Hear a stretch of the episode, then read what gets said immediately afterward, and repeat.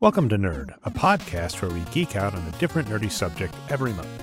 It's one part reminiscence, one part historical deep dive, all nerd. This month's topic Mega Man 2. In the year 2000X, Dr. Light created sentient robots to help humanity, but his former assistant, Dr. Wily, reprogrammed them for evil. Dr. Light's brave helper robot Mega Man agreed to be repurposed as a fighting robot and defeated Dr. Wily. In 2000X, Dr. Wily has returned, this time with eight of his own robot creations. Mega Man has once again agreed to return and keep Dr. Wily from taking over the world. In 2022, two nerds decided to discuss the game's origin, super fascinating code behind it, and a little bit more about the story. Let's get equipped with Weapon Nerd and start the show. What's up, nerds? Hey, hey, this welcome to a new episode of Nerd with Dre and Jeff. I'm Jeff. I'm the second part of that. That would mean you are. How's it going, Jeff? Normally you've actually done the full intro. So put me on the spot here, but I'm Dre Alvarez, found most places as nerd numbers. That's right. So you got to mix it up sometimes. Uh, we are we are doing uh, this is part three of our uh, no fan favorite uh show podcast that we are doing nerd and uh we are di- doing a deep dive into all things nerdy usually so far that we grew up with and generally that we played on Nintendo. And this is no break on this. We are uh, we are going to be doing a deep dive today on Mega Man 2. Uh, we are nailed the sequels so far. Oh yeah, it's it's funny. I mean, technically, I guess Punch Out would have been the third in a trilogy, but really, Punch Out one and Punch Out two in the arcade were kind of the same game. One was kind of the skin of the other. We, of course, started with Zelda 2, Mega Man 2. I'd kind of call this the end of season one, if you want to call that of Nerd. We'll we'll end out the Nintendo and we'll discuss where we go next, maybe at the end of the show. We'll see. Yeah, we'll see about that. I'm very excited to see what happens at this situation, uh, and I'm I'm very I'm I'm looking forward to it. This is a lot of fun. Uh, I love I love learning about this. Mega Man is an interesting story to me. It's it's actually a game that I I never really owned. I never really owned uh, Mega Man games until I traded for a few of the later ones. Um, I we just always rented them. I mean, it that's that's strictly speaking not a problem. Uh, what we may talk speed running in the future of this show, depending on how much we go down that rabbit hole. Right. But um, but you know, the games take about an hour, hour and a half if you know what you're doing. I could see being able to beat this in one or two rentals. Uh, interestingly enough, if we talk the first three games, and that's pretty much what we're going to be doing, you know, Mega Man 2, but that that's really going to bleed a lot into Mega Man 1 and Mega Man 3. Mm-hmm. They really were incomplete games, which is kind of funny. So I, I could definitely buy four is really kind of the first complete polished one. And I just got done with six. Six is like perfect, but it, you know, it took them five tries to get there. And that's also amusing. This really does bookend off of last show, which was Punch Out, in that you said Punch Out is this phenomenally successful game, amazingly well produced. You know, it has the higher ups of Nintendo. It's thought out. They partner with Mike Tyson. I forget the boxer that they had at the arcade rollout, but another big name boxer. Everything perfect, and it it culminates in success. You know, sells three million copies, and then they're like, "And we're done." Like, why? And we're out they're like they'll we'll reskin the arcade game on the Super Nintendo and someone will take it up as a fun project for the Wii, but as a franchise they just ditched it. Mega Man was released, Mega Man 1, uh, and they were hoping it would be a success. It did decently well in Japan from what I've read up on. Hmm. It gets to North America. We're going to talk a ton on this, I'm sure, Jeff. Gets to North America and bombs. And they're like, we are out. And the team bef- behind it was like, we want to keep going. And so not only do they keep going, they release six on the original NES, which yeah. is that's unheard of. Like it's that, the that little charge man that could.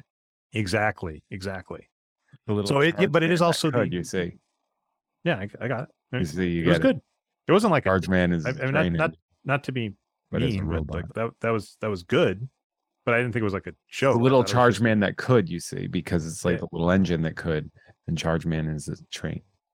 Yeah, it worked. But I'm but I'm saying it was it was a good reference. I didn't. I, no, I, I, you wanted to pause. Like it didn't really. So I do the editing on the shows. Do you want me to add like uh you know the canned laughter? You know. Uh, I think it would be sport, sports night this up. Just add laughter after everything. Yeah, yeah, no, absolutely. There needs to be. We, I mean, well, people don't know we do record this in front of a live studio audience. It's just none of them find this interesting or funny. I wish I was a better editor. I, I am damn. I'm debating if I'm going to add that in now in post. Anyway, like one, not not the whole show. It's fun one joke. So like I could add that in and then cut this part out. I'm giving future me work. I don't know what I'm doing, and we're not do talking it. about. I like it because I don't have to do any of that work. All right, um, but anyway but yeah so you, you were saying it's it's like it's this thing that kind of flopped in america it's it's one of those games it ha- it brought with it very japanese anime energy it's it's clearly an astro boy uh, analogy yeah, they, they, they, say that explicitly yeah the, yeah um and it's like yeah like like old, old man makes robot warrior boy and like they pushed it through and and they were right to be like, well, look, look, we know that America wants it. Just you need to let us push through it. And since then, we've seen, you know, the Mega Man franchise has been this omnipresent franchise in not just gaming, but um the toys and the cartoon. Did you watch the cartoon when you were younger? I didn't. I, I mean, be, we we talked Captain N, and actually, I want to throw back here a little bit. So we talked Captain N, which Mega Man is on, uh, the toy galaxy on that is fantastic. I put it in the show notes for last week's show. Definitely watch it. You were spot on. But the color scheme of Mega Man in that show was different. Green, right? But the reason Mega Man is blue on the Nintendo, and this is an amazing amount of foresight. I'm probably going to butcher the name, uh, but Keiji Inafune, who is both the kind of the original designer of Mega Man 1 and the big name that kept carrying it through, the one that thought it had potential and kept going, he looked at this the Nintendo, not Super Nintendo. He, mm-hmm. he looked at the Nintendo color scheme and noticed that of the different colors, there were the most different shades of blue. And so he said, as a designer, if I want to design a character and you know add little features and extra, I want the color with the most shades because then it can look different, right? It's not different colors. Mario, I've heard uh, maybe apocryphally, has a mustache just because he's a little block and they want to be able to show the face. And that was the fewest number of pixels to easily show a face mm-hmm. because you can't really draw, you know, a, a, smiley face, a mouth, but you can draw a mustache to show distinction. So it was a, a lot of foresight to say, I'm going to use blue as my character's main color because then I can highly detail them. The Mega Man sprites are beautiful. And so but when you go to a, a, a, larger color palette an animated show they're like we're not constrained by blue that's why they can make them you yeah. know multicolored visor etc and yet so we had captain n in what 1991 uh is that when it came out or 19 sounds, sounds right. Yeah and then in 1994 uh to 1996 we had uh, a mega man tv series a cartoon and it was very fun. I liked it a lot. It was very american anime style. Uh, and it was it, it lasted uh, what two seasons I think, and I remember it was like like a Sunday morning, you know, one of those cartoons where it was it wasn't mainstream, it was definitely syndicated cartoon, but it was just I really liked it as a kid. You know, I was what I was uh, right about to be 13, so I was like 13, 14 years old when it came out, and little nerd. That was all. That's all I needed. We were talking Nintendo last show, and just in general, this falls underneath it, mm-hmm. where the idea of being a video game was a bad word thanks to Atari at this point. And so you talked about how Mega Man looks very anime-ish, Astro Boy. And one of the most notorious parts of this game is both on Mega Man 1 and Mega Man 2. The box art is, I'll say, unforgivable on one. On two, it's fine. On Mega Man 2, I would say it's a cool box art, but it's not the game. It's a it's a generic misunderstanding of the character. Uh, I would say we're in for two because he's still got the pistol in his hand and and it, and it's just very generic, not particularly strong if you're trying to advertise a game that could make you a hundred million dollars. Because if you look at the box art that's in Japan for both one and for all of the game, one mm-hmm. through six is gorgeous, beautiful. I would pick that up off the shelf at this point to at least take a look at. It. Wouldn't buy it, don't have time, but would do that. You look at the transitions. Mega Man 1, the story behind that box transition is the guy was given six hours, very little information, and essentially told kind of some brief overviews. So again, same thing. Six hours? It, uh, that's the at least on the Wikipedia and the um, gaming historian. Uh, big shout out to the gaming historian, one of the ones that I always go to for for research yeah. on this. But on that, they, they both mentioned that that essentially Mega Man's going to come over. Mega Man's originally Rockman. I'll talk a little bit more about that because I think it's awesome. So Mega Man's going to come over. They're like, okay, well, what do we got to do to bring this to the American audience? One of the things they do is they go, well, we can't call him Rockman. What does that mean? Mega Man instead. And this is one of those where you read the interviews and the person says, Rockman was a stupid idea. I said Mega Man and they liked it. And I'm like, that wasn't a good. There, there was. I refuse to believe that had we brought over Mega Man as Rockman, that we wouldn't still have Rockman. I'm not gonna lie. Mega Man. The other part though is that Me- Mega Man has alliteration. Yeah, that's which true. is very catchy. You know, like American mouthfeel and Japanese mouthfeel are going to be different for obvious reasons. So, you know, if you have something that in the American version of of how you would say it has that alliteration, I think it's going to pop a little bit more. I don't think they're wrong about that. Okay, so we'll give them that. But they also went. I'm not. I'm also not like. I'm not. I'm not the person who's laying down like the law of that. I mean, I'm. I'm just. I'm just th- saying that I know you have the theory that it would probably would have been fine, and I'm like, it might not have. Yeah, but it's it's it's true, and I mean that by the way is very comic booky. I know that was a Stan Lee thing. He really oh, liked alliteration. Yes, of course, I invented Mega Man myself in 1985. I was just me. I was uh, programming Mega Man for Marvel Entertainment.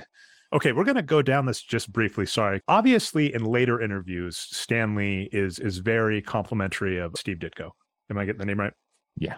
Okay. Well, okay. So cool. You're going to answer my question here, but that was the thing is that in old school Marvel. Sorry, we're getting on a on a Marvel. We can talk about it. Yeah, the show's called Nerd. If you want to talk yeah. about Stan Lee and Steve Ditko, by all means, go for yeah, it. But but so Stan Lee was an old school publisher, editor, and the beauty of his writer. genius that he might call it, if he writer, thank you, that he might say is he would give the ideas to people and they would go with it. And you know, this is the class. This is so American to be like, I'm the ideas man. And then at the end, you're like, my ideas are why everything succeeded, and you ignore all the hard work that went into it. Because if you tell Steve someone, Jobs aspect of it, yeah, yeah, exactly. And and I mean, if if you're talking Steve Jobs versus uh, Wozniak, um, I, I give way more credit to Wozniak, but let's yeah, well, because Steve Jobs would be like, I want to make my computer into a phone, and then he's like, see, I invented the iPhone. And that's the kind of thing where, like, with Stan Lee, he's like, I've got an idea for a man named Spider Man. Go! And then somebody else had to actually create the character. And then half the time draw and write the scripts because of the how the marvel method works. well I, I, know his his comment was he would say he would give a, a brief overview of the scene. So stan would say hey spider-man's fighting the lizard here and he falls off a building but then they would draw it and he would say you just leave it blank and i'll fill in the bubbles. But to what you're saying that is asking that you you've given them a broad overview. You are asking them to write the story and it is it is probably much easier especially when you're talking very comic booky wow zam whatever you know it's not hard to add the dialogue into a finished scene. So so agreed it, it, it is one of those things where yeah like and and then it was uh, like only like later where Stan Lee would be like well of course i consider steve ditko a co-creator of spider-man and steve would be like yeah, why are you even saying that? Like I practically created most of the character. And, and, that was the question as I came in maybe, you know, post Kevin Smith, where, you know, Stan Lee had really revamped his image a lot there, you know, with, with the introduction of Mallrats, I would say the second era of Stan Lee came about. So I wasn't as familiar with him with what he said in interviews before that. So he, he was, was also, much more complimentary. He was also after. a spokesperson for Marvel. Yeah you know, he would be the one that would be introducing, you know, whatever cartoon. Oh, welcome to another episode of the Fantastic Four. And it's like, yeah, you mean the group that Jack Kirby mostly invented alongside with you? Cool. Uh, but that, uh, but I digress. I was sorry. I f- sorry for throwing my comic book shade into our video. Oh, I, I want. I mean, I I knew what I was getting into. I was like, yeah. oh, if I if I approach this, you know, it's a it's a huge camp. Well, the, I wanted. It, if this is uh, this is a port essentially of Astro Boy, it is a it is a uh, uh, it's a knockoff of Astro Boy. But, but so part of it was the Stan Lee. Let's make his name alliteration MM. Yeah. The other notorious thing is the box art. It was transformed, and like we're agreeing, probably from we don't want this to look like a video game or a kids thing. We want to look like something for an adult. And in doing so, produce the worst box art of all time. It, it Mega Man 1 is notorious for that. I think you'd be hard pressed to find anybody that would both say not a horrible piece of box art and also a horrible transition, right? It, it, it does stand to wit though that there is this there's this appreciation for ugly art that I think is really fun where like I looked at that Mega Man thing now and I was like I look at it now and I'm like, oh, this is kind of fucking awesome because it looks so weird and wrong and bad that it it it flashes past the like so bad it's bad thing and and you're kind of like oh I, I like how fucking ugly this is and i i kind of which is which isn't horrible if you're trying to sell an expensive cell to an adult collector. Correct. Probably not a great thing if you're trying to sell a video game to a young kid that's trying to convince their parent to lay down 60 bucks. Oh, the Mega Man cover doesn't belong on Mega Man, but it does belong on my wall. Like oh, that's that is a perfect description of it. So anyway, Mega Man tanks, I would say in part because of that. There were also some parts of the game that were really difficult. In the notes you wrote up, Mega Man 1 is fucking impossible. There is a funny aspect of the game where there is a hidden item that is required to beat the game. Mm-hmm. It is the most bizarre thing because you basically make a magnetic beam that you are able to walk across, make a big thing across. It doesn't make a ton of sense. I guess it's Magneto powers logic. Magna beam, yeah. But it, it looks really weird. It's very confusing.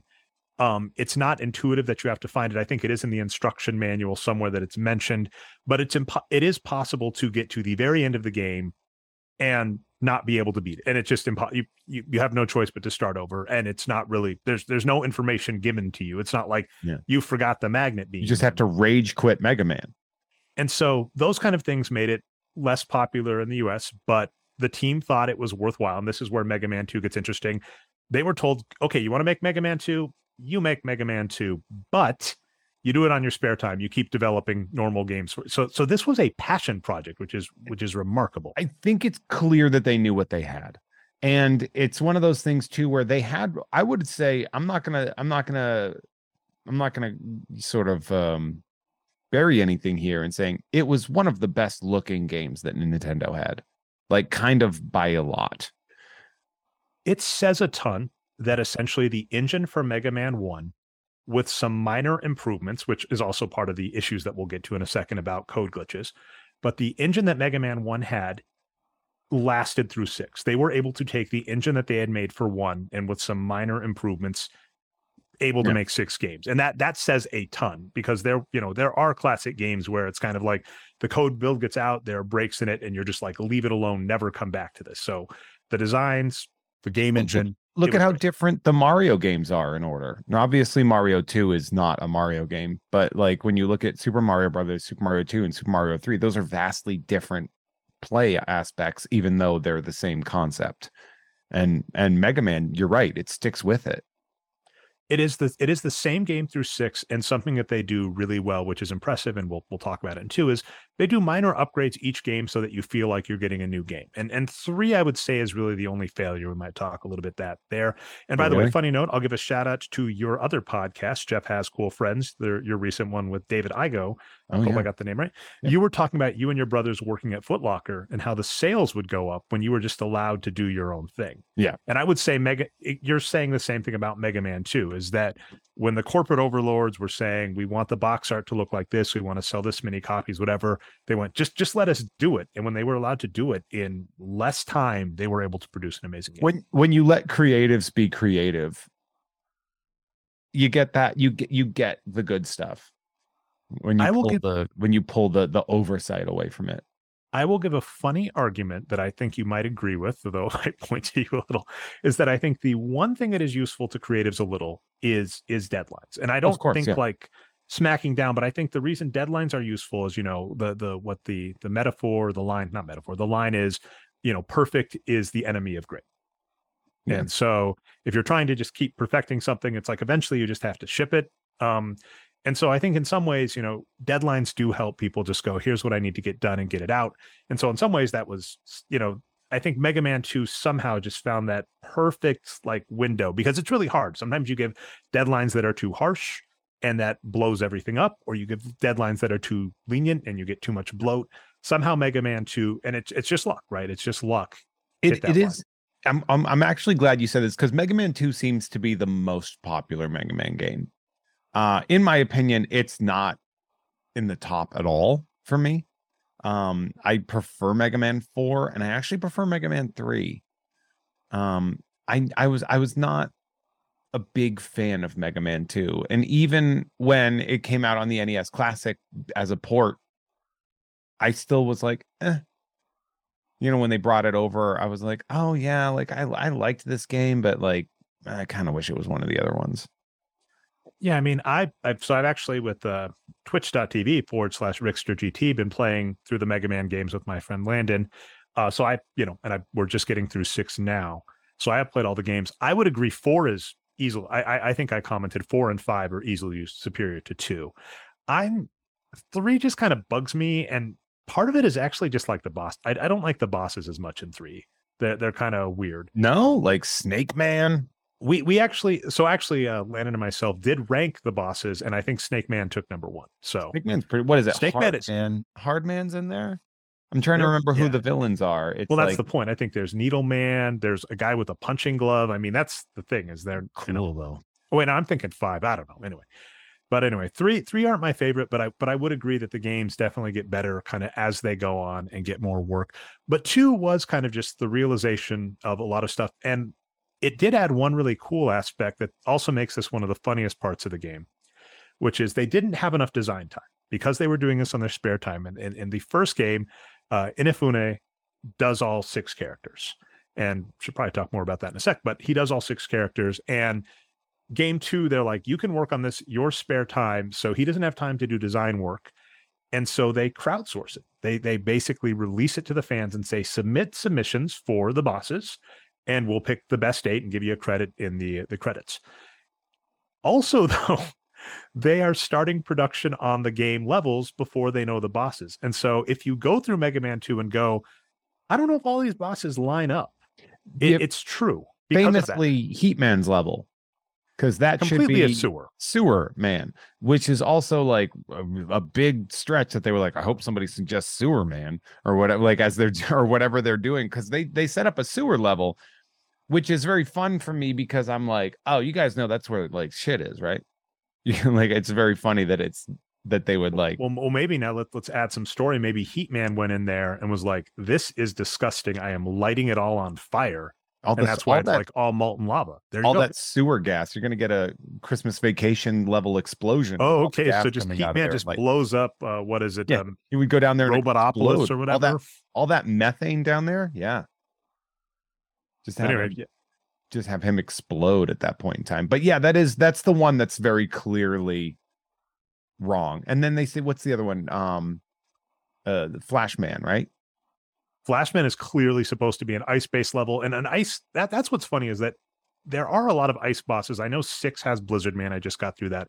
One, of course, had Iceman as well. So this was it's it's kind of funny for me that clearly though what happened because they got a ton of submissions. That was one question i had and, and myself and landon looked into was maybe they didn't get a lot of submissions. These were just the best they could get.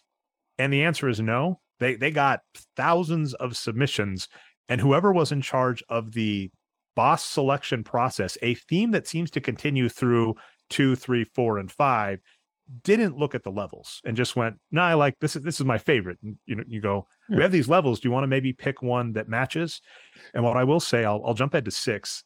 Six does a really good job matching match matching matching bosses to level, and then it gets to Centaur Man. Centaur Man. Hell yeah! I want to repeat that Centaur Man, whose powers are teleportation no, and time stopping, of course. And that level is like an underwater level with submarines. So they they they on, on Mega Man Six, they're like they they do a really good job. They rein it in. They're like, we got to have at least one boss that doesn't match up with the level. So Centaur Man lives uh, uh, with the Navy, essentially. well, he lives underwater, and as you go through the underwater stage, you you run into like submarines. The other, yeah, which the means his team is like he has a team of of naval assassins that are that are on his side. One thing we've talked about in the game is the little hard hat guys. Something that is amazing is they get costumes in a lot of the games. So they they they appear. They're the Goombas. They're the Goombas of yeah, the Goombas of, of, the Man, yeah. Mega Man world, and they're awesome. And they get costumes, and and and it's really fun to think about them coming into the, the different bosses. Like we're we're signing up to be a henchman. They're like, can can we can we have costumes? Because there's one point where they're underwater and they have snorkels and they're yeah. robots. They don't need to breathe first off, and they're underwater, but they're like, this is dedication to the craft. We are we we we are underwater hard hats. We are wearing a costume. We're not coming here unprepared. It would be weird to think of them as like snails that or like uh, clams that are living in this robotic shell, but they're actually living beings. Well, that's funny, is right. If you look at Mega Man, he looks living, right? He the, the storyline is he is a robot. Yeah. But when the game starts, he's got like flowing hair, and it it, it actually makes sense to the the game art design of making him a human with a gun, is that he looks like a human with a gun. You, you know, but when you yeah. read the story and then look, he's got he's got a cannon arm. Yeah, I, I realized what I was explaining was the Robotnik aspect of converting living beings into organic beings into you're, you're going down the the sonic uh, yeah well because that right like you'd it. fight these robot villains and then when you'd hit them like a little bunny would bounce away because it's like oh you freed me from my my techno prison or whatever and of course the, there are many many flying levels notoriously tails both can fly and has a plane you know, because if right. you can fly, you need a plane. Hey, I can but walk, but I got a car too, bro. That that damn, that is that is a solid retort. I did not see that coming. Game point. but anyway, um, a lot of the scenes in Sonic are flying, and you know, you you hit these robots and you free the creature. It's like it's you just killed that creature. Yeah, like that, that rabbit is dead. That rabbit was in a comfortable robotic shell. It was a superhuman robot, and you just killed it Thanks. Yeah, that ro- that that that rabbit leveled up and you just murdered it. Um, but yeah, so it is very interesting though to see like the history of this game and to see how Capcom, you know, it did very well in Japan and in America, eh, Mega Man kind of flopped, and they're like, well, we're not gonna do that. It's like, well, it still did well in Japan. Like, are you guys not selling enough? Did you not make enough money? But they still but again with it. I'm gonna keep I'm gonna keep this on uh, both podcasts. So as I've mentioned, I do the Box Score Geeks podcast and then yep. do this as well. A running theme that people should be aware of is do not fall for the myth that successful companies always know what they're doing. And oftentimes it is luck. We're recording this in the midst of uh, Elon Musk's takeover of Twitter. Mm. And a bunch of people are rightfully pointing out they're, they're going, everybody's pointing at this man as a success. And that's not a lie. He is but don't fool yourself into thinking that he is a success because he has great ideas and had a lot of thought into what he was doing as much as he had a bunch of money and kind of just gambled it and then you know it's it's kind of like seeing that person at Vegas who you know he's a good, big he's a smart investor well maybe Sometimes. I mean well he was like he invested in a lot of things like he invested in Tesla you know he did not we we need to stop pretending that he like created Tesla. He didn't. He, he invested in it. He he whatever. All right, but you're right. You are right. Like companies, even Capcom, who are I would say Capcom, historically speaking, is one of the top gaming companies of eh, of all time. When when you think about like what they've created, when you see you know Capcom with Mega Man, then Street the Street Fighter series, the Resident Evil series, like this is they're not messing around. They do Inter- good work. Interesting. Their second one is is Monster Hunter. Monster Hunter is their second. I'm, I'm looking up just their their popular franchise as you mentioned. Resident Evil is up there. Street Fighter is up there. Mega Man is up there, and then Monster Hunter. Hmm. Well, Monster Hunter is insanely popular now, whereas Mega Man Mega Man is is like a like a Ramones shirt. It's like conceptually old people are still participating and young people just wear the shirt good god i yeah i'm looking this up. I just briefly looked at the monster hunter franchise and how many games. I am old because i've just like was completely unaware of this but yes you are you are correct. Yeah. Yeah they're big now. Like if you if a new mega man game comes out uh for like you know like the xbox you know whatever new xbox version comes out people are to be like uh, maybe i'll download it when i have a free weekend or something but like if a new Monster Hunter game comes out, people are like, I'm gonna lose my shit if I don't get this game right now. Hmm. I go play Monster Hunter. And it's a movie, right? There's a mo- there's a movie for them. What? I don't I think yeah, Monster yeah. Hunter had a movie, whereas oh. Mega Man hit cartoon show. Yeah, it had a well, I don't know if it's a hit cartoon show. It only lasted a year and a half. Yeah, it's rough. And I'll, i I do want to shout out to the original Mega Man. Just a couple more things which are impressive. Yes, I got to give it major, major props for the double pun, which, as you know, may not have been good in selling it. So, you know, it's it's dad humor appreciation. Mega Man was called Rockman, mm-hmm. and the original thesis design behind Mega Man that persists, uh, a running theme, is the weakness to opponent weapon. So I guess I could have told the story, but you know, you are Mega Man, you're a robot that's trying to fight Dr. Wily. Based on the game, I might talk more about that in a bit. He basically has a collection of robots that are trying to take over the world and you're taking them over. Each time you defeat an enemy boss, you gain their powers. And more importantly, their powers are useful either in parts of the game, as in like parts of the level to get by mm-hmm. it, and or more importantly, beating other bosses in the game. And so some of them are very logical. Uh, as an example, usually fire and ice, if there are two of those in the game, one of them is weak to the other. Some of them don't make a ton of sense. You know, the under in Mega Man 2, as an example, the underwater boss is is weak to, you know, a blade. Arguably, most things are weak to a blade, but it's also like Pokemon logic where you're going the different weakness levels yeah. against each other don't always have to line up and make sense. And so it's circular though. So basically, each boss is weak to another enemy's weapon. I have a question. And it goes in a circle. Does that mean that Cutman in Mega Man One was weak to Mega Man's Mega Buster? No, Cutman. I, I forget the last. That's that's actually the whole point. It goes in a circle, scissors, right? and, and actually, Mega Man Four. You you when you start, you you have to pick a boss that you do not yet have their weakness for, and so Cutman in Mega Man 1 is the best first choice because he is naturally weakest to the Mega Buster versus all the bosses. Because Rock beats Scissors.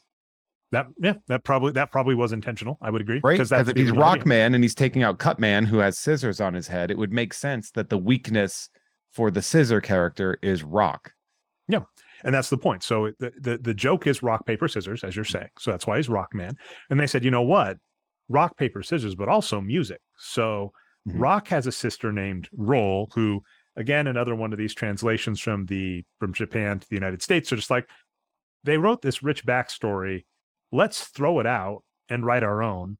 And then of course it's also pun based. So it doesn't make sense now that we've changed the name. So to a degree it makes sense, but you know, writing out the female character that's only there in the instruction manual, A plus decision Nintendo America in the cartoon she's there. Yeah, yeah, and exactly. So yeah. that. So it's rock and roll, and then later he has a brother that's discovered named Bluesman. So they have two puns: rock paper scissors. That's why he's Rockman, and then of course they go the music route as well. Which you know it's kind of inside, yeah. silly, kitschy, but well, I get. And the dog's name, Rush. Do you, I don't buy you. You think Rush is? I I did not see that in any of my mm. research. You think Rush is named after the semi-popular Canadian rock band? I mean, if it's a rock and roll themed family, I don't see why not. Hmm. I'll have to. I'll have to do. So I did not do any research into that, so we'll, we'll, future us will determine if Jeff was correct. I'll, I'll give that to you. But what I would say about Mega Man 2, because we kind of talked the the thing, the team went behind it. They were they were really passionate about it. And I would really argue Mega Man 2, when you're saying it's the most popular, it is the most popular selling. I think it showed what they could do. The one disappointing part is Mega Man 3, they had a bunch of management changes with a bunch of different decisions. And that as a result is really kind of, I think, why I, the franchise stuck around and did very well. But I think that was the irony and annoyance of the Mega Man franchise as a whole is the management didn't ever really, you know, keep track and manage it properly. And it was kind of like it succeeded in spite of itself because their engineers, their designers were just that passionate about the project. they were just like, look, man, we're just going to deal with this. Yeah. And, you know, I, I, I certainly, right. you know, especially in some of your recent episodes, you know, you talking some of your past jobs, can completely understand the frustration of being a creative that's like, hey, I've got this great idea. This would do really well. Talking, you know, sideshow collectibles, and then just going, oh, I, management doesn't want to promote this. I, I don't know what's going on here, which is is kind of a bummer. So, you know, kind of, I would say Mega Man 3 and um, Sideshow Sideshow on your, your show that was there are kind of similar. That management was like, this is a good idea. And they're like, are you going to give it what it needs to succeed. And they're like, nah. Um, I would like to say that uh, Keiji Inafune uh, actually was asked about the Rush name. Okay, what do we got? And, what do we got? Uh, he says, actually, for Rush, there was a game, Rush and Crash, that Capcom had made earlier that I liked a lot. So uh, apparently, it's named after this character from Rush and Crash, which All was right. a different Capcom game. I'll take it. Well, it's a, that's a nice little Easter egg, and then and then Rush. I mean, Rush doesn't show up in this game, but you know, Mega Man Two kind of setting the, the groundwork. Will, yeah, has the three items, and so this is kind of the key. Mega Man is notorious for, as mentioned, you get your enemy's weapons to defeat them, as well as you get these various power ups depending on if you defeat the right enemy, and these things help you through the game easier. In this one, it's Dr. Light saying, Hey, got, good job beating this guy. I'm going to give you item one, item two, item three. Super descriptive. Mm-hmm. And Mega Man 3, they fix it going, you know, you're getting Rush Jet, Rush Coil, and I forget, I think you have Rush Submarine, which it's it's better from a marketing standpoint too. Um that aspect of it too, where they're like, well, look, hey, we, we got characters here and we want to sell toys eventually. So you know, that, that was a fascinating part of old school Nintendo versus new was how toyetic they were. And then I, I, wonder how much they dropped the ball, not really capitalizing on a ton. I mean, I know, for instance, Super Mario Brothers 3 was everywhere, you know, Happy Meals. But I remember when like Amiibos came out, those mm-hmm. were huge. And the, the theory behind those, they were these little action figures. I have a bunch behind me actually. And you could like plug them into whatever game system at the time. I don't know if it was Wii or whatever but really like myself and many others were just like oh my goodness you're you're releasing action figures of our favorite characters more of these and so like mega man was one of the most toyetic ones and i don't recall if they ever really if they embrace that enough in say the 80s and 90s uh, certainly now right you know nintendo's everywhere toys everywhere stuff like that lego sets those are lots of fun i mean i would like a lego set of mega man I mean, does it, ex- it probably exists, right? I don't, I don't know. I'll look it up at some point. Well, you can get like, cause like you can get a Mega Man 2 shirt at Target. Yeah. Like they had like that game, the game choice screen at Target. Like that's such an obscure, like not even Mega Man 1. It was like they chose Mega Man 2 specifically for that. And I find that fascinating. All right. I'm going to mess this up. You have too many Dans on your show, but was it uh, Telfair? How do you say the last name? Telfer. Telfer he was on your show, and I do know before a convention he was wearing a Mega Man 2 that shirt you're talking about. Yeah. So that, that is that is I and I saw it, I was like, that is an awesome shirt. You know, I've I've got enough at this point, but that that would be one fun to pick up. Yeah, right. I um I I'm very I'm fascinated with the fact that this franchise was saved by the people that created it and believed in it against the wishes of the company that actually produced it. and it. also the fans. So I mean, yeah. th- this is kind of a feel goody story for kind of the community and st- for for for for people like you, a creator and a fan. Yeah. The backstory of this game is corporate did not give it the support it required or the publicity it required. And they said, I want to do it anyway. And then the fans came up and also helped out and created the most successful Mega Man game in the franchise. I mean, that's a feel good story. It is. It feels good. It feels good. It feels as good as three items that you get in addition to a to a a battling weapon and to metal saw blades to shoot through people or whatever. Well, let's talk let's talk the uh the items because this is fun. This actually got you to curse at me, which I'm which I'm a fan of. This is another part of the game that I am fascinated by, Jeff. They called it Behind the Matrix, aka fuck nerd numbers on the script. so we've talked about in these old games, it came up a little in Zelda, came up a little in Punch Out about when you look at really old video games that, you know, are forced to be fully released, right? You're not allowed to patch it like modern days and are done under crunch time and are done with you know a lot of not a lot of resources that you can end up with glitches in the game. Some of these glitches are just weird. I think you mentioned at one point during punch out the screen went all blotchy and i think we've all seen that. There there i don't know the conditions but there are times in old nintendo games where just the pixelation gets all screwed up and you're kind of just done. In the arcades this was uh, would happen during like kill screens like the the system itself would run out of memory and just start writing gibberish on on game cartridges, it could happen for any variety of reasons. You know, you're left with pulling the cartridge out and blowing on it. That was that was your only hope.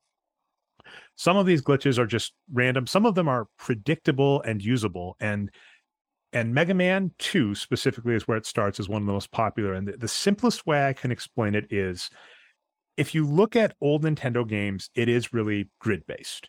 And so if you look at Mega Man and Mario and they look like a human with arms and, you know, not just a square, they are really a square or a rectangle. Mm-hmm. And so all of the math is is is revolved around rectangles. So, you know, when they're running, etc., you're really doing collision detection on squares because I'll say this a a graphics project. I got my uh, master's in uh, computer graphics. Basically, it was computer science, but I focus on computer graphics. One of the projects you'll typically do for that is called a ray tracer.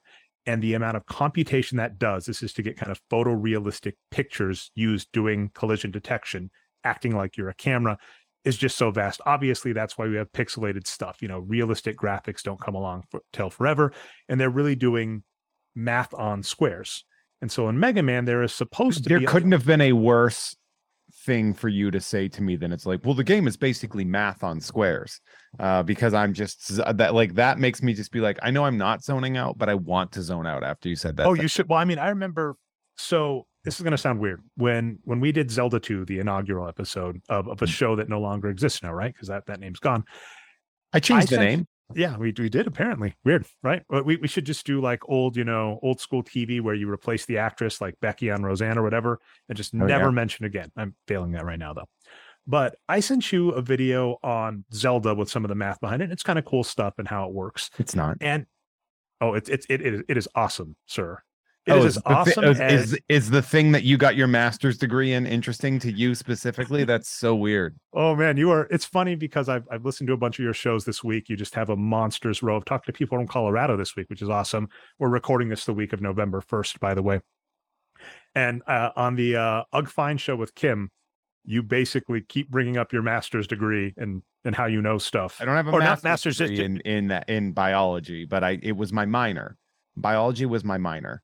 Uh, so even And though I got my know, degree in history, my de- my degree was in history and education, but I still got a biology minor because I was fascinated by it, and particularly evolutionary biology.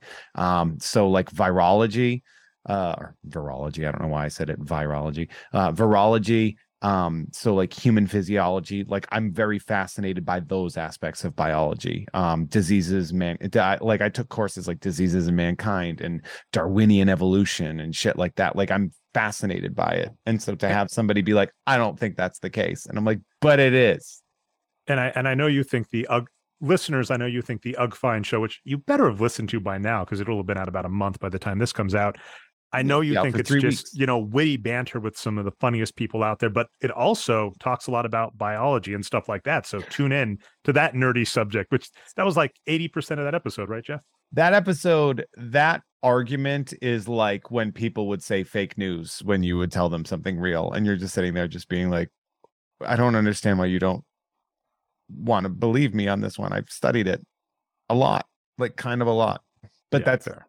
But I digress. Um But any the, the point being, when we're talking about, oh, you're you're just really proud of the thing you got in education, and Well, I just like happen it. to It's- have I just happen to have the card up my sleeve of going, Jeff, you you were just doing that like two hours ago in, And- in my you were- time. and you were like this is interesting and i i'm i'm like it's not uh right. but it is for you which i'm so happy for you i'm happy for you about this but also at the Well, how time, do you how else do you get video games if people don't find this crap well that's fine i i'm glad that people do it so that we can have these video games i'm just being like i don't really care to see how the sausage is made in this one like But it, that aspect of it which you do you're fast you, you're you're really into meat grinding technology of making the sausage like that's something really fascinating for you and for me i'm like i just want to eat it on a sandwich like my thing is i want the art of the sandwich that's Art the of the thing that i Sandwich, that find sounds like a good book.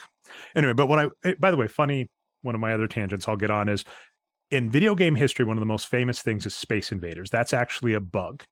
And what happens is, if you recall, Space Invaders is one of the first games to introduce increasing difficulty. So you've got these aliens that are coming down that you're trying to shoot.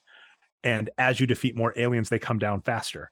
That is not actually intentional. It was a glitch because old old hardware, it was so hard to render that basically as you reduce the number of things on the screen, it made it so that they could render them faster. Uh, old old things work on like a physical clock, like you know, like if you're thinking analog clock, they don't work on some logic that's a little more complicated. We have that modern stuff, and so essentially the clock got less overhaul and could kind of go faster, is what happened. And so that's one of the biggest things. Space Invaders got really famous for getting harder and harder and harder, and that was a glitch. And speaking of glitches, Mega Man 2 has one of the most famous ones, which is there's essentially a force field around each of these squares that Mega Man's supposed to walk through. And there is an off by one error. So in theory, you are supposed to be any if Mega Man ever ends a render inside of a wall, if that happens, the game would just crash and that would be bad. So the logic's supposed to be if Mega Man's ever inside of the wall, kick him out. And do some logic. Should you kick him left? Should you kick him right? There is a minor bug in the force field around the wall on the left. So if you are able to quickly get Mega Man stuck in a wall, which you can do with the items. So item one lets you move Mega Man in a way that they're not expecting, and Mega it's Man a little balloon, right? Uh, the or is that the wall? Later. This one, it, it's a little propeller thing that, that gets you up in this Okay. one, but it does become a balloon in a later game. That the, the idea in the Mega Man games of the item that, that you fall up of, but I think there is a balloon anyway. But you're able to get stuck in the wall, and then if you change your direction fast enough, the game thinks it's supposed to eject you to the right. If the Mhm. math was done correctly, you just wouldn't get in the wall; you get ejected to the left. But you're able to get ejected to the right, and you're able to. It's called zipping. Go entirely Yeah, across. it, it- you go through the entire mass until there's a gap, right? Yeah, exactly. And then also this gets really funnier because we were talking this, and it's just fascinating, right, Jeff? In Zelda 2, we were talking this where the rendering of levels is not normal. We we think of a room around us as physical space. But when you're thinking a video game, it's more Dungeons and Dragons. Someone's just writing it down and keeping track of it. So you're not physically moving from point A to point B. Someone's doing a math equation and saying, based on the math equation, Jeff was in room A, now he's in room B. Mhm. So you can combine those two to get all sorts of funny where you get zipped across the room, you get put in a new room, and you can get put in a place that you're not expected. And if you know the right actions to do, you can like go from room A to room B and then grab onto a ladder in room B. And this is how a lot of the people that do speed runnings get through it really quickly. Yeah, it's funny too because the speed runs, like, because I've watched, I watched some speed run stuff that we've seen before, but these speed runs are still like half hour runs, basically. Um, that their version of speed is is a 30 minute process, which is very interesting because it's so leveled as opposed to like uh like a Mario speed run where they're like, yeah, they got it done in you know two minutes and eight seconds or something like that. Um, one of the things I find fascinating is that in a lot of these videos, I think I forget who it was. It's one of them brings up the you know one of the times I played through, I did it this way, and then another time I did it this this other way, and I'm like, dude, how much time do you have to play Mega Man Two? Well, we, we were talking that a little pre-show. Summoning Salt, who is a great speedrunner and a great YouTube content creator. Definitely he check him out if you he have did the most recent one we talked about, which was the Punch Out. Yeah, he he did he he went over Matt Turk and this recent one he went over Cyghfer uh, for Mega Man 2. And so something I really appreciate about this guy is when you look at sports, it's so unforgiving. One of the rough parts about sports is you'll get these people that are the greatest and on track to being the greatest, you know, someone else was really good, but they didn't get that much time in the sun or just aren't as well remembered. Something that's going around on my Twitter today is Dr. J and the ABA, who was overlooked. Dr. J is one of the greatest basketball players ever and just really suffers from the fact that basketball in the 70s was at its low point. But if you Yeah. kind of rightfully so, he should be kind of ranked top 10. Um, he's probably ranked top 20. You know, he, he got his accolades. He did really well in the NBA, but the ABA also was not. It's hard. It's hard. It's hard. It, it's an interesting world. Uh, it's it's it's like when the NFL and the AFL existed at the same time, and and it was just like oh, these aren't the same though, are they? but that's the difference. So the Yeah. uh, oh oh sorry Jeff, you you stepped on a landmine there because I've been talking about this all day today. The ABA was basically towards the end just as strong at the NBA at the top. So they had a bunch of teams that were folding, but when the ABA merged with the NBA, the the Nuggets were the best team in their division in the NBA. I'm a huge Nuggets fan. Dr. J took away their best hope at a title.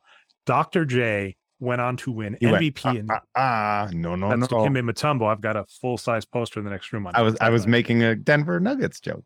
Oh, very good. Yeah. Yeah, but uh yeah. yeah. Dang it.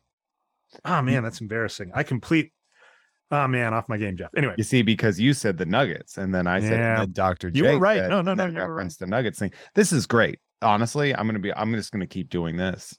Can I tell you something now? You're actually getting a peek at why Adam and I, Adam Todd Brown and I, work really well together. Is that my thing? Is quick reactive references to very well researched information. Um, and that's why and Adam researches very well, and his comedy is very, very researched and well done and put together and beautifully crafted. Whereas my I do my best as a counterpuncher, both And as a boxer and in comedy. And as a researcher, that is the fun part is where you step on like you get all these notes put together and someone's like, hey, no. I'm like, oh, come on. Well, yeah, it's like you came up with this whole thing, and then I threw I just threw you for an entire loop. That's really And- fun. And then I have to admit I was wrong. That's the, that's the frustrating part. So so Honestly, good that's the best that- part for me. It's not Yeah. just the laughter, but it's the you admitting that you're wrong. There's nothing better for me It's than not for just you to be like, oh, you are right I was wrong. Oh, put that in my veins. That's all I, I, gave. I, I gave that to you on what the Betelgeuse test. Oh, the, the Bettel test. I was like, yeah. oh, I was like, yes, that That's is that works. that was That is that, correct. that works conceptually. Uh, as as for all intents and purposes, that joke is a joke structurally. However, boo this. yeah, man. it's very very similar to the charge man at the start of the show. Jeff made a tweet that was a joke. Perfectly lined up. It fit the structure. It fit the tweet structure. It fit the joke structure. It fit the logic structure. So I had to look at it and go, yes, Hmm. you get full credit for that. you were. I don't want to give you full credit shot. for it. Yeah.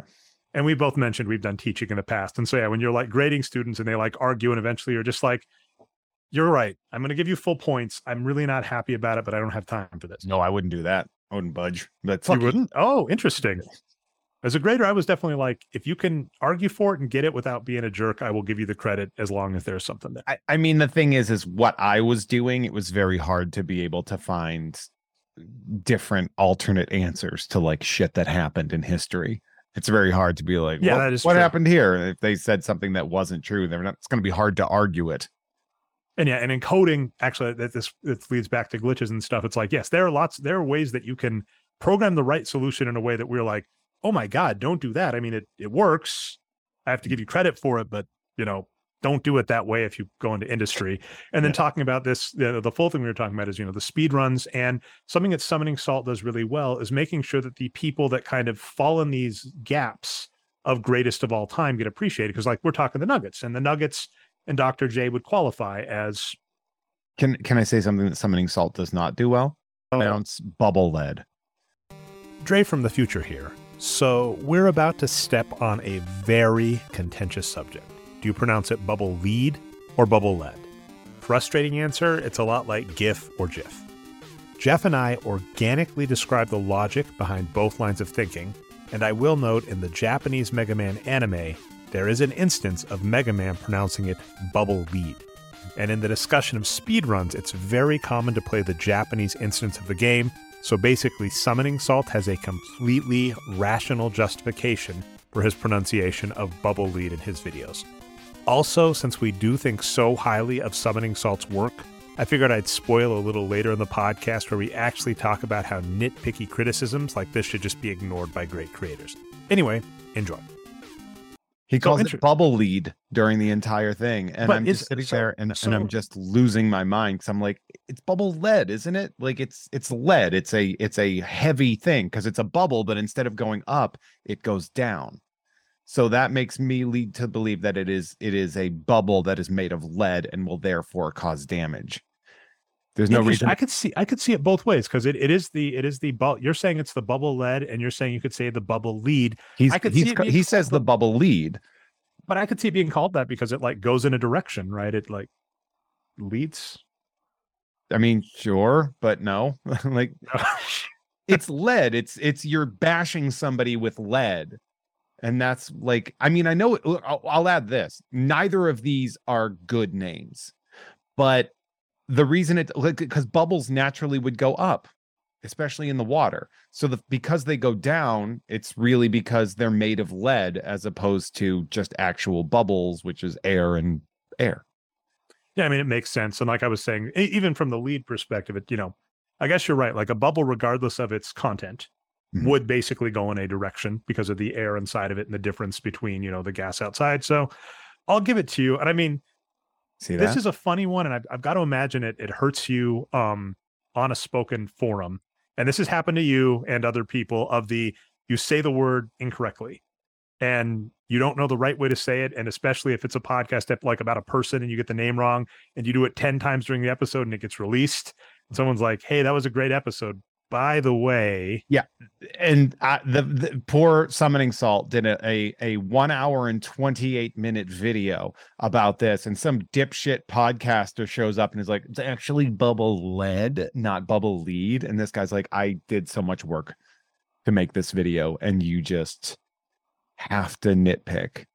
And i do because it makes me feel superior. Well, to be fair, what you're doing is on your turf, you're criticizing something else, which is more than fair. You're not being that person that goes into their comment section and is very rude or does it repeatedly. So no, no, I didn't put it in the comment section where they would see it. Instead, I cowardly hid behind my own podcast where I could tear him apart without him giving it getting an opportunity to respond. Anyway, Summoning Salt did these, has done a couple of these of kind of appreciating people that were, you know, the first place for only for a little bit. So the Mega Man speed run is about Cyghfer. The reason I really liked it is it was showing the the culmination of all of these glitches working together. The last one that I I did want to you know give a of a niceness to, I believe it's Displaced Gamers. This is someone I kind of was mentioning at the start when I gave you Zelda, Jeff.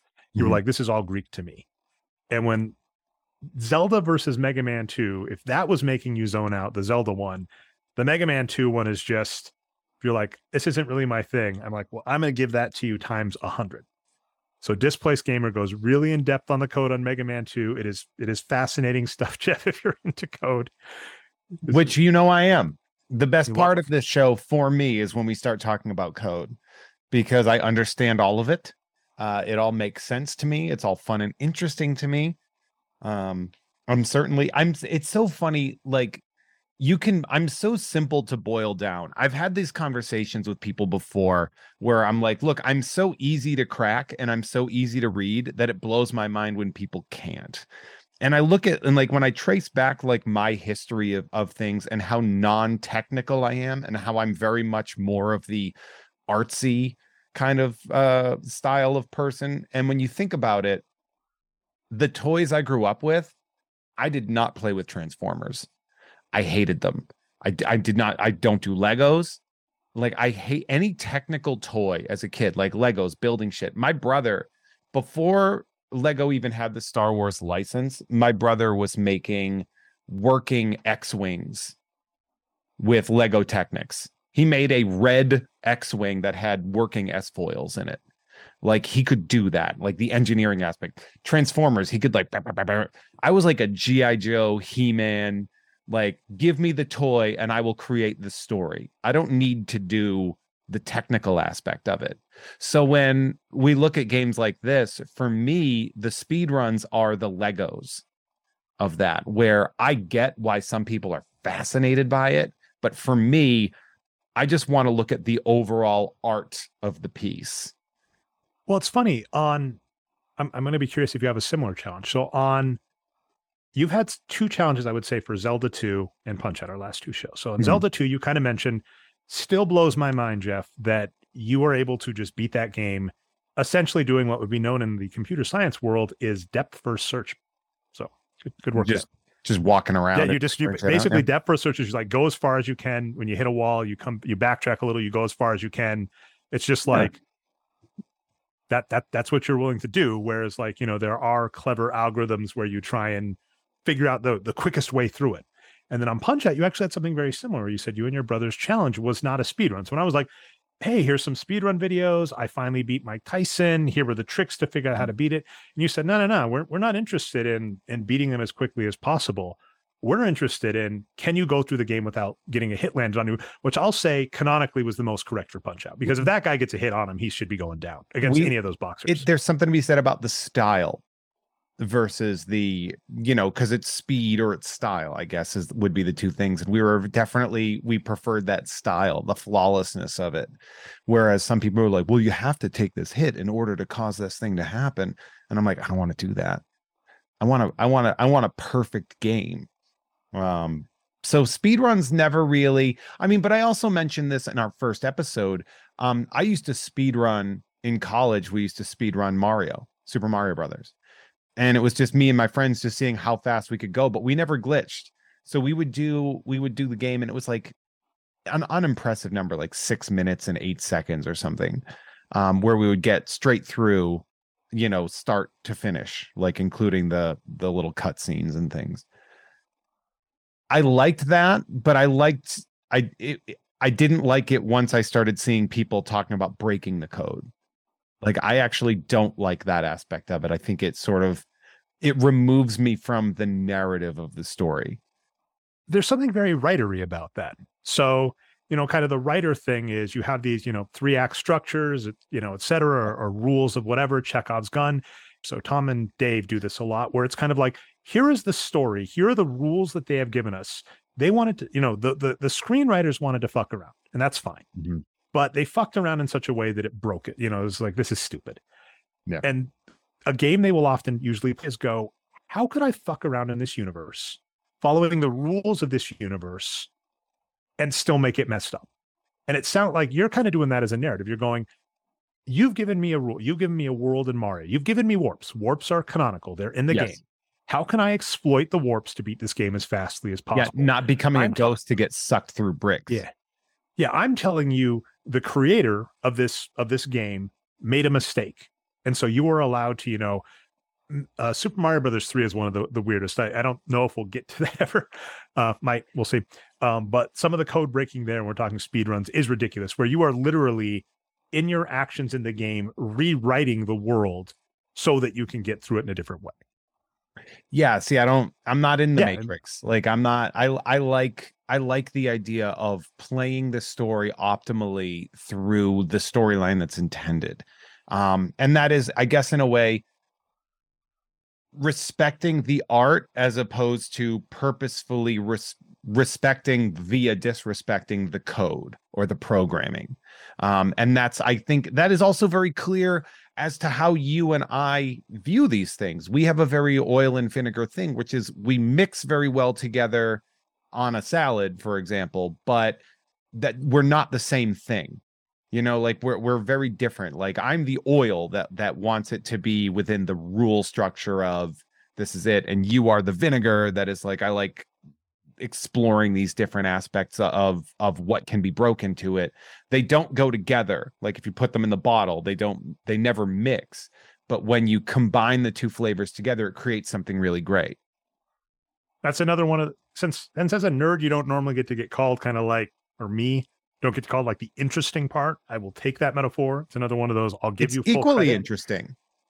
It's not because here's the thing if i here's how what i feel. If i was just doing the the story the flourishing art aspect of this thing or if you were doing just here's the code and why it's interesting you're going to lose some of that audience in the same way that when i'm watching these speed run things or these code breaking things i'm not interested that much it's not fun for me um and some people would be like i want to know more about the tech so they wouldn't be as interested in me but when we mix that two together i think it works really well and that seems to be uh, what the comments are saying, and feel free to discuss this in the comments. But the comments seem to think that this is a really good synthesis of these two things. I will I will say this show is is is for the moment. It's at that perfect size where it's good for my ego. I know you've seen this as a creator, and I've seen this as well, where you make something, gets positive reception, you feel great, and as soon as it gets just a little big enough, that's when you get some of those. Com- that's when you get the Jeff comments on like it's pronounced lead, not lead. Um, you know you what get, I say but, people but like you get that, that as a comment. You get that as a comment, and you get that as a comment one minute after you post it, and you get it, you know, by the person who just comes back and you're like, you you worked in a comic book store, so same idea where you're like, why do you keep coming here? You just seem to want to complain. I don't need you around. I got a message from somebody recently uh, that said, "I'm so goddamn tired of podcasts." This is somebody that I know that does. That's a podcaster because hi, we know each other. And I wrote, uh, Yeah, is it because we're in a Sisyphean job with no end in sight? And uh, the reply was, Yes, that and the commentators. These people used to be fun, and now they just listen until they can nitpick something. I then went to that person's podcast page and found a comment that was incredibly complimentary about somebody who was going through a tragedy, and this was something that saved them and like made them feel good in a very difficult time. And I said, these are the comments that you should be focusing on, not the nitpickers, because those people don't matter. I hate to say it, but nitpickers don't matter in the long run.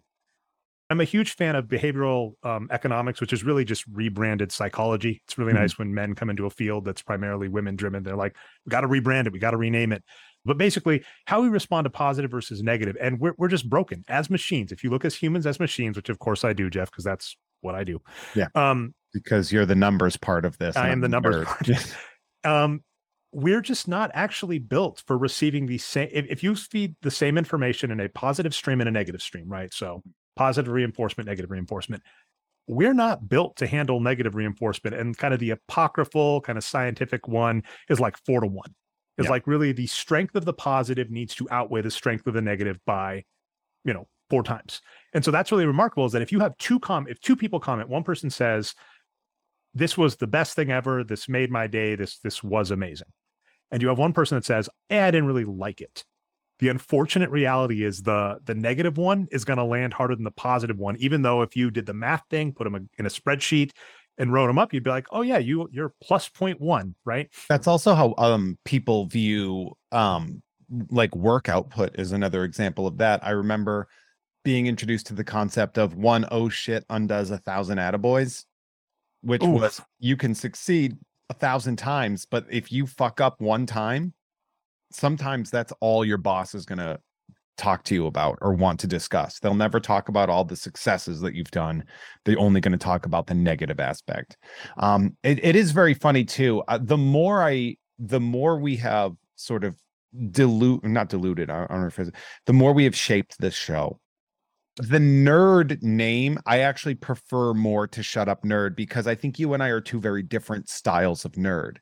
Um, and it's sort of that oil and vinegar aspect that I said. Whereas I am, um, people ask me a lot. They're like, "Oh, you're a nerd. Can you fix my computer?" And I was like, and I always say, "No, I'm not a useful nerd. I'm a fiction nerd. We're the useless kind." And that really is like when you get commentators, and I've had this discussion with like friends of mine, like Coy Jandreau, for example, another Boston nerd pundit with a boxing background. And he's he's uh, you know he's done he's hosted panels in hall h and stuff like that and he's a good friend of mine. And i talked about it, i said this is legit like one of the only jobs that we can have as the kind of nerd we are. We can either write and create or we can commentate which are are, are pretty much there. Whereas you have a usefulness to your nerdiness. Your nerdiness pays your bills doesn't it? It does. Well i mean so does yours. Um but it, it gets so arbitrary. Not, not I mean, as much. Well, but I mean that's that's the other thing is I went into computer science. This is kind of mm-hmm. funny. When we talk about the the speed running video. I'll kind of uh, you know end that off, but just the point is Matt Turk, um, not Matt Turk, summoning salt gives highlights to people that were big in the community that may not be the number ones. And it's it's yeah. very nice. It is like going through the ABA. And one of the people he goes over, this guy named Cyghfer, who is just this guy that is obsessed with Mega Man 2. And I after he got so plugged bad. back into the Matrix. I feel so bad for exactly. I feel so bad for the dude because he is this guy that will break the world record and get to enjoy it for a minute. Because oh, really? it, it almost seems like as soon as he figures out the trick, the community finds it. And I think there's also probably some incentive, right? If you're the top dog, you know, maybe you don't want to go after the record if just somebody random has it with like an insanely good run. But when the top dog gets it, you're like, I want to compete. So it is just a rough thing where this this person, I think the the thing was is he's held the Mega Man 2 speedrunning record like five or six times and held it for like a combined total of six months. Despite the fact wow. that at times this was one of the most like this isn't going to be broken records at various times in its history. And he is just this guy that is obsessed with Mega Man 2. And you kind of we were talking a little you watch this and you go, is, is, that what you should be spending your time? And it, it is always a hard question for creatives and people doing what they love. The easy answer, by the way, to any of that, whenever anybody's like, well, should you be spending this much money? Should you be spending this much time? As long as it not it is not destructive, is usually the the you know the the yeah. takeaway. If you if you're spending beyond your means, like if you're twenty thousand dollars in debt because of all the books and action figures behind you, that's a problem. If you if, you know if you're paying your bills and you want to spend some of your disposable income on an awesome skeletor bobblehead go for it right? And the same thing if the Cyghfer guy if this is what he's doing for fun and you know does that yeah. makes sense goes for it. I was that way with computer programming in high school. It was completely arbitrary. In high school i used to ditch other classes. I got a d in high school in german because i would ditch that to go code. That that that that space invaders thing i was talking about was extra credit. It wasn't required. I was doing that for mm. fun. One of my fa- favorite uh, jokes that is uh, known in the family that's uh, laughed at is in college, I got a C in human sexuality and health. That was a required, you know, biology, whatever class to fill some credit mm-hmm. because I would ditch that class to go code. Right. There's nothing. There's nothing funnier than to ditch a human sexuality uh, a human sexuality course to go play on your computer. Like that's such a that's such a stereotypical nerd thing. Yep. That that sounds like something that's you just told me a throwaway joke from Big Bang Theory. Exactly. where it's just like except a good joke, not a where it's just like, well, Sheldon, don't you understand this? Why, no, as a matter of fact, when there was sexuality class, I would actually go and code, and everyone, and then that laugh track would go over. But that's a thing you did. Yeah, and it, yeah, and like I said, it gets a good laugh. You know, self-deprecating, fun, exactly.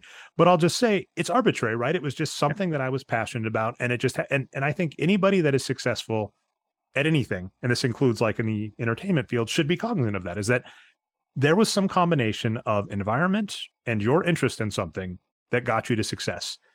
It might have been because you worked really hard, but a lot of it is just environment based. So when we're talking like, oh, your nerd skill is useful, it's like in 2000 when I was studying this, it looked like the bubble was going to burst. This was when the dot com bubble was bursting. People were fleeing the computer science field. It's arbitrary. But uh, I don't think anybody. No, okay. But here's the thing: is that people might have been leaving, but there's no pretending that computers weren't going to be the future.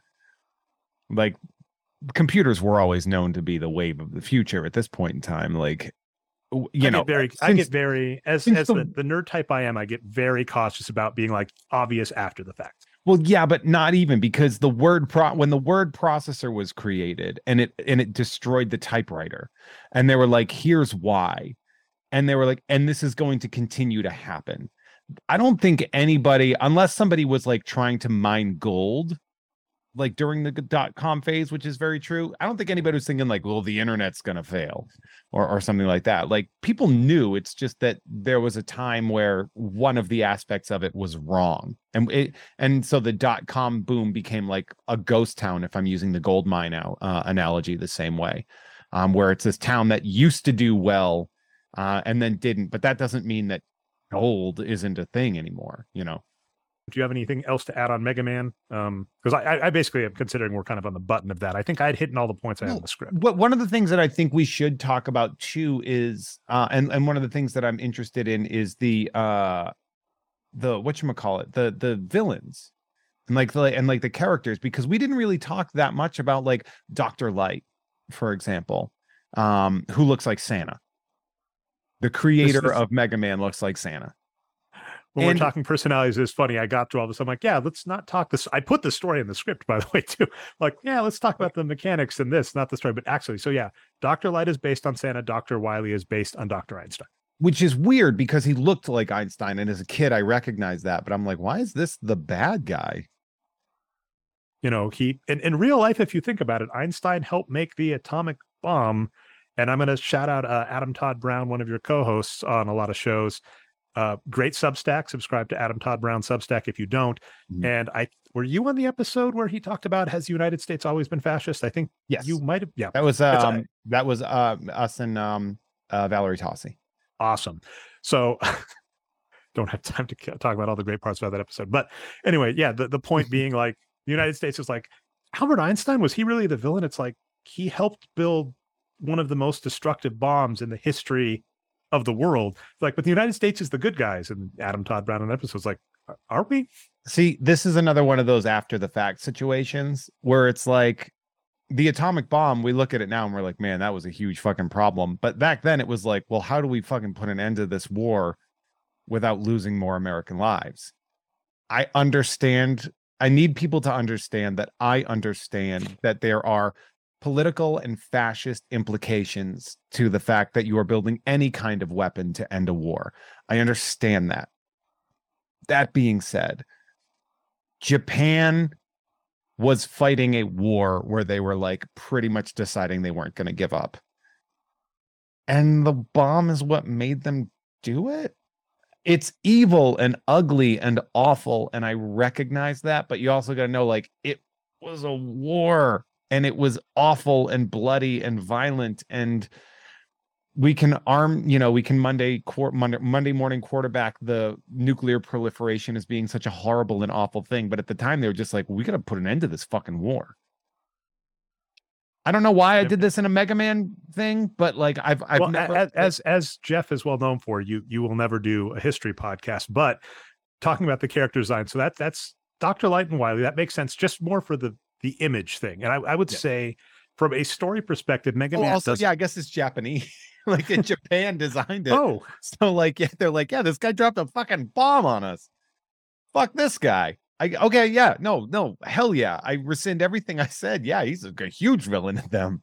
All right, never got it. And then um what I'll say is the the story is kind of weak, and then the of course the it, did you have specifics on design you wanted to discuss on the well, characters? Just, okay, so I just want to discuss it because w- one of the things that we forgot to do is talk about sort of the the the visual and artistic building blocks of this game, which is you have Dr. Light and you have Dr. Wily, two opposing doctors um, going up against each other. Dr. Wily going to be a considerable nemesis uh, up until, I mean, including part four, where we also get Dr. Cossack, which is not a history podcast, but you can figure that one out by Googling that word.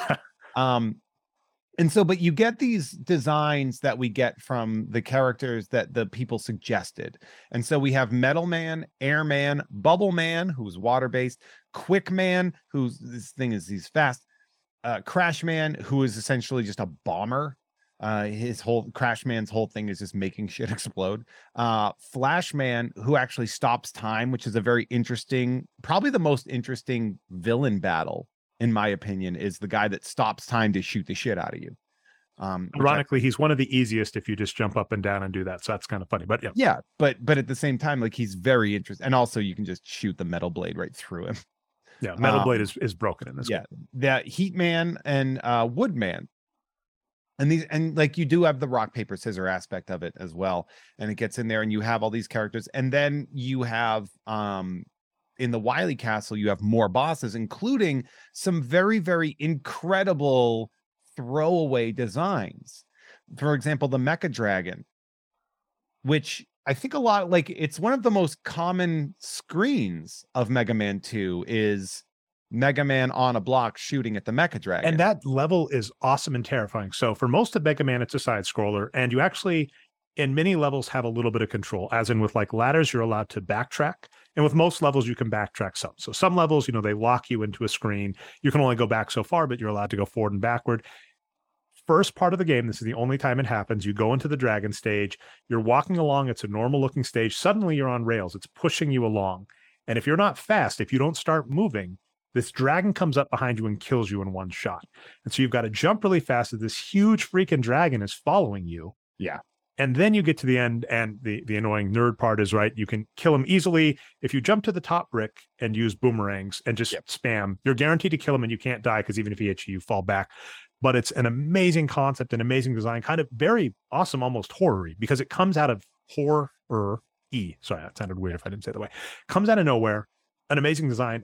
Technically sorry jeff because i know as we've discussed multiple times already this is the thing you like. It's okay. It's a tr- it's a trick and it's this is actually awesome. The reason that screen moves and the reason that dragon looks so big is you were only able to render villains so big on nintendo.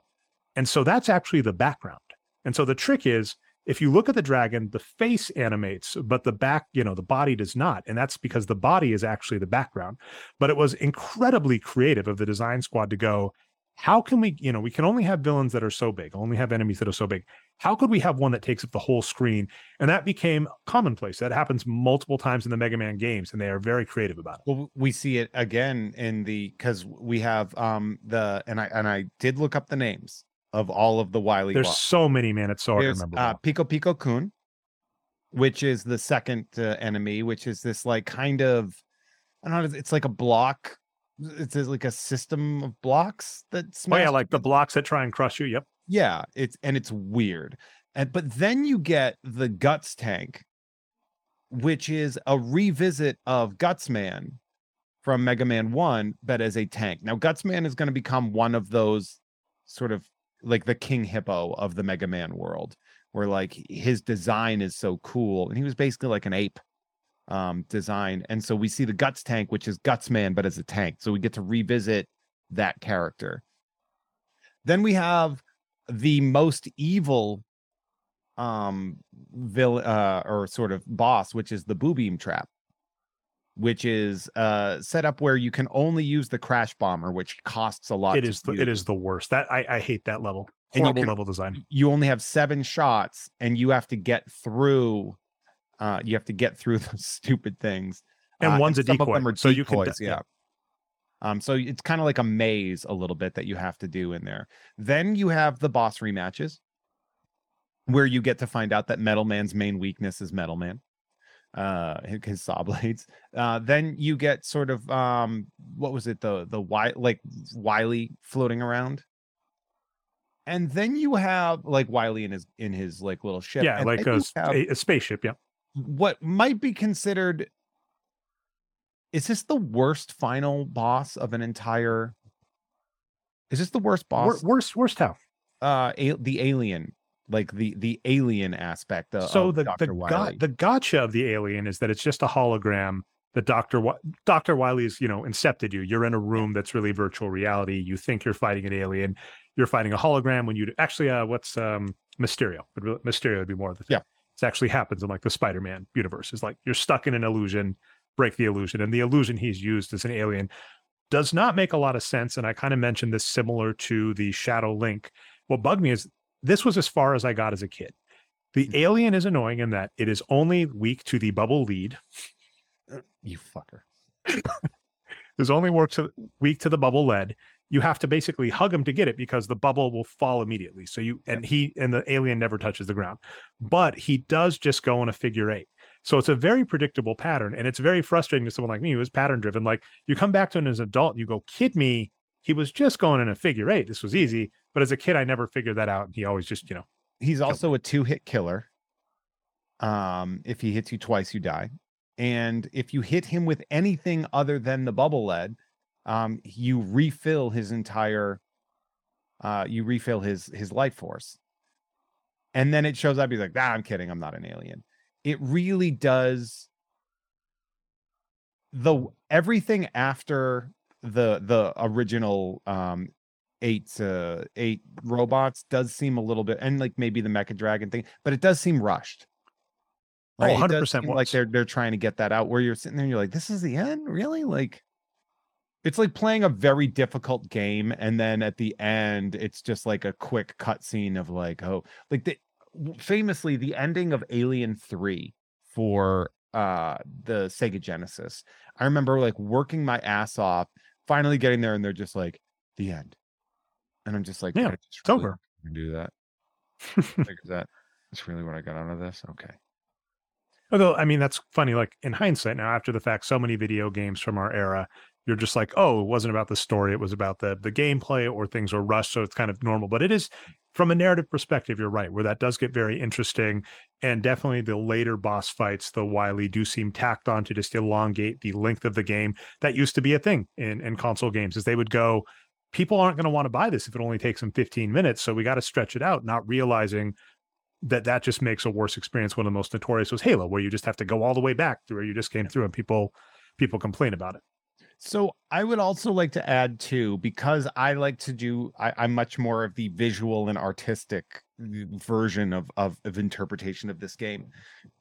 The Mega Man 2 American box art that we always talk about, it's you have um, Mega Man with a gun, uh, and then you have Quick Man getting out of the way, and then it looks like Crash Man and uh, then, it is it is oh is Crashman in that scene? Have I never yeah, noticed? He's this? Quickman is is avoiding the shot, and Crashman and like Doctor Light for some reason is hiding behind Crashman, pointing at Mega Man. It's supposed to be Doctor Wily, and yet it's Doctor Light, um, that is looking at him, and it's weird, right? The Japanese box art version is much more of just like a manga. It's a manga cover it's just manga. That's all it is. It's yeah. a very manga style. Oh, here, here's uh, Rockman, and then here are the characters that are going after behind him. Uh, but one of the things that I found that is very interesting, and I forgot to put it into the notes, uh, and I'm and I'm really looking forward to is the European box art, which looks insane. It looks like a weird high fantasy. If you if you look up Mega Man what 2 in European the world is this? Art, and then uh, there's there also happens to be a um, German box art version as well, which short, sort of seems like a weird smatter smattering of different things into it. Like he's on the item two on the cover, and Dr. Wily looks like Heihachi Mishima behind this him. one's awesome. I'm looking the, at the one you're talking the about. German, and then there's like just like the mecha dragon, and then like the a small guts tank. It's very clip art thrown together, um, but it is weird. But the European version, in my opinion, is one of the coolest and weirdest looking things.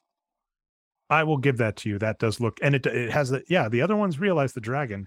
The the one last kind of weird throwaway kind of throughput of Mega Man that's very interesting is with how hodgepodge they are. Is there are a lot of interesting ideas and bosses that are like one offs in these games, right? There'll be a really cool dynamic at a level. You're like, that was an awesome dynamic, like the raising rising water levels or something. Then it only shows up in one level in the game. You're like, you could have made a game around that dynamic and Mega Man seems very much almost like sketch pads. Like I had an idea, I coded it up. It's it, there's not a game that can go into at the moment. We need to we need to fill Mega Man by five minutes throughout the Mega Man game, and so it's yeah, it's kind of a throughput for the game. I think the biggest example of that might be Quickman's um, instant light beam murders that they have where you're going through the level and it's like a doo, doo, yep. doo, and it goes and like you have to use uh real I mean you don't have to but the flash freeze is like the only thing you can really use if you want to comfortably get through that part. Uh, or and then they kind of justify that being why that's Quickman's weakness. So yeah, and that makes sense too because Quickman, you know, yeah, it's like it's like you know putting the flat freezing the flash in time. Like that must seem like an eternity, uh, and and the pain that must come through that would be wild. Well, Jeff, unfortunately, I have to give us the 60 second warning if there's anything else you want to end on Mega Man, because I do have a hard stop today, and then I'll, I'll lead us to a couple of lead out stuff.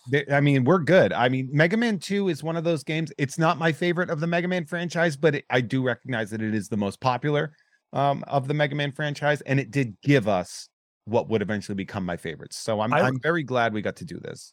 I recognize it in hindsight as like this is where the first ideas are introduced, so I can see the nostalgia working, and then recognizing that it was done much better in future games. Mega Man Six is if you're going to play one Mega Man game, just play Six. Six is where they figured everything out. It's very good. I really like. Right. I, I love four. Four is really good as well. Yeah. Um, well, that being said, uh, this is it does it for the November episode of Nerd. That's us. We're nerds. Um, Dre, what do you got going on? All right. Well, the the common plugs, I podcast at the Box Score Geek Show, and you can find that at boxscoregeeks.com and anywhere uh, podcasts are found. Occasionally do streaming, twitch.tv forward slash Rickster GT. Unfortunately, we have to take tonight off. He is sick. Of course, do this, Jeff. It is really bloating my ego to hear you promote this on all of your other shows because you do like 20 in a month.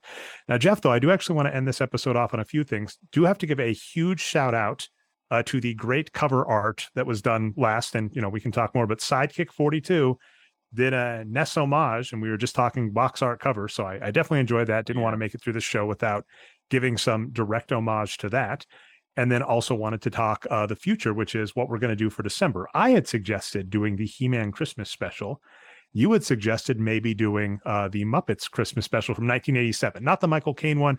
I think that'd be fun, but I also think that's just good. I think that's the problem is I think that would kind of be a boring episode. Family. We just yeah, the Muppet Christmas Carol I think is too good of a Christmas Carol. It's just a good movie. Yeah, we just be like this. This was really you. You might be able to squeeze out some Batman jokes, but I mean that's yeah. more of a you and Tom thing with Michael Caine. But that that's about all you got. Okay.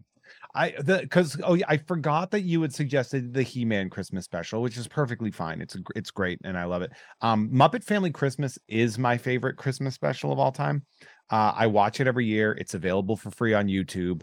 Um, and, but then on top of that, it's so weird because it's the synthesis of three different properties that were technically owned by different production companies. Um, even though Henson created all three of them, because it's the mix of um, Muppets, Fraggles, and Sesame Street all together.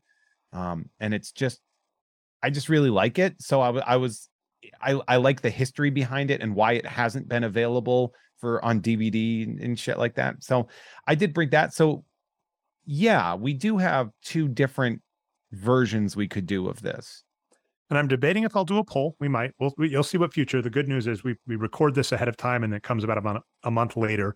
So yeah. you'll see what I've decided by then. So we might do a poll. We will probably do one of those two things. The outro that I do with the Dragon Ball Z movie. You'll hear that. Uh, but yeah, that's all I got, Jeff. Yeah. All right. Well, I mean, for me, of course, if you're listening to this, then I'm assuming that you uh, listen to Jeff Has Cool Friends. Uh, if and if you don't, you should. Uh, if you're listening to this for free, head on over to patreon.com slash Jeff May, J E F F M A Y, for access to that, plus Ugh Fine, my monthly show with Kim Crawl.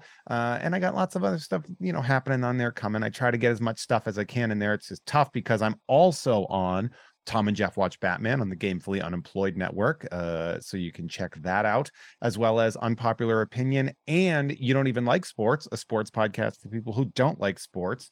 That's you, probably, if you're listening to a show called Nerd, um, but you'd really like You Don't Even Like Sports. It's a great game. Uh, it's a great show, excuse me. Uh, and those are both available on the Unpops Network. If you want to see me live, don't forget to hit up Mint on Card the second Friday of every month at Blast from the Past on Magnolia in Bur- beautiful Burbank, California. Um, so that means our next show is going to be December 9th. If you are listening, so luckily this, this should be released so that that that actually is useful. Yeah, yeah that's you see why I didn't say the yeah the last one, the one in the past. Show's yeah. being released after that. I know what I got I have dates ready to go. December 9th check that. And uh, of course, if you want to follow me on social media, I'm at Hey There Jeffro. Uh, so you know, do that. Hey, when's Effing Nerd coming? Um, so we have recorded three episodes. It's up to Stefan Nilsson when we release it. Um, he I believe he's going to be releasing it under his own um sort of tent pole experience. So I don't know uh and uh, i don't care.